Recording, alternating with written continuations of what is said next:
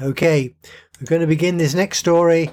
It's called Madge the Motoring Legend, and it's taken from It's a Rum Life Book 2, Boston 1960 to 1970. This story from about 1963. As I have mentioned previously, my father's, father's eldest sister, Madge, real name Marjorie, was not the most adept motorist. Far back in my memory, I recall tales of her taking driving lessons, but due to her being unable to stay awake in an enclosed vehicle, the whole concept proved impractical. She decided her ideal mode of transport would have to involve fresh air. It was 1955, and she managed to buy one of the very first Lambretta scooters imported into the UK. The LD 150 was stoutly built and needed to be as Madge weighed 18 stone or so on a good day. On a bad day, she leapt up to over 20 stone, and whenever her visits were announced, household furniture had to be changed around. She loved the fireside and dropped into a chair with such gratitude that the poor appliance of choice suffered mortal damage. Back to the scooter. Her selling agent must have been gifted to offer her the only machine capable of standing her physical dimensions. Added to this, the model came with an electric self-starter and simply enormous windshield. Madge was a nurse and decided to leave her London home following the unfortunate demise of her husband and then a few years later the death of her daughter.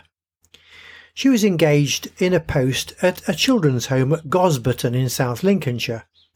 This was quite close to Spalding and about 16 miles from where we were all living at Boston in the late 1950s. Episodes Father was called out on several occasions to assist when Madge had misjudged the corners of rural Lincolnshire, which she was not used to, and found herself in the bottom of a dyke we travelled to North Lincolnshire one evening when she had taken a wrong turning and fallen off her scooter in the twisty, steep streets of Caistor.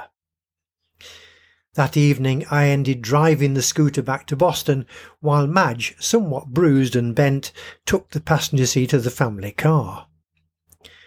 I must add at this moment that Madge did travel in that Renault Dauphine just once, Mother had such trouble keeping the car going in a straight line that, that Madge was banned from this vehicle in the future. I once had the misfortune to have to travel behind Madge, me on the Lambretta passenger seat. Her bulk before me was off putting, but extremely good at protecting me from wind and rain. Penultimate. The penultimate episode was when father was commanded to assist in a rather unpleasant motoring incident in Epping Forest. Madge had moved back to the London area, having found the rural Lincolnshire roads with their wide dykes just too great a disadvantage. My father, as far as I could work out, was to appear in court as a character witness for my aunt. The case involved a scooter rider, my aunt, who had blatantly driven across a tablecloth being used by a family having a picnic in the forest. Evidently, the family were well away from the road, or so they thought.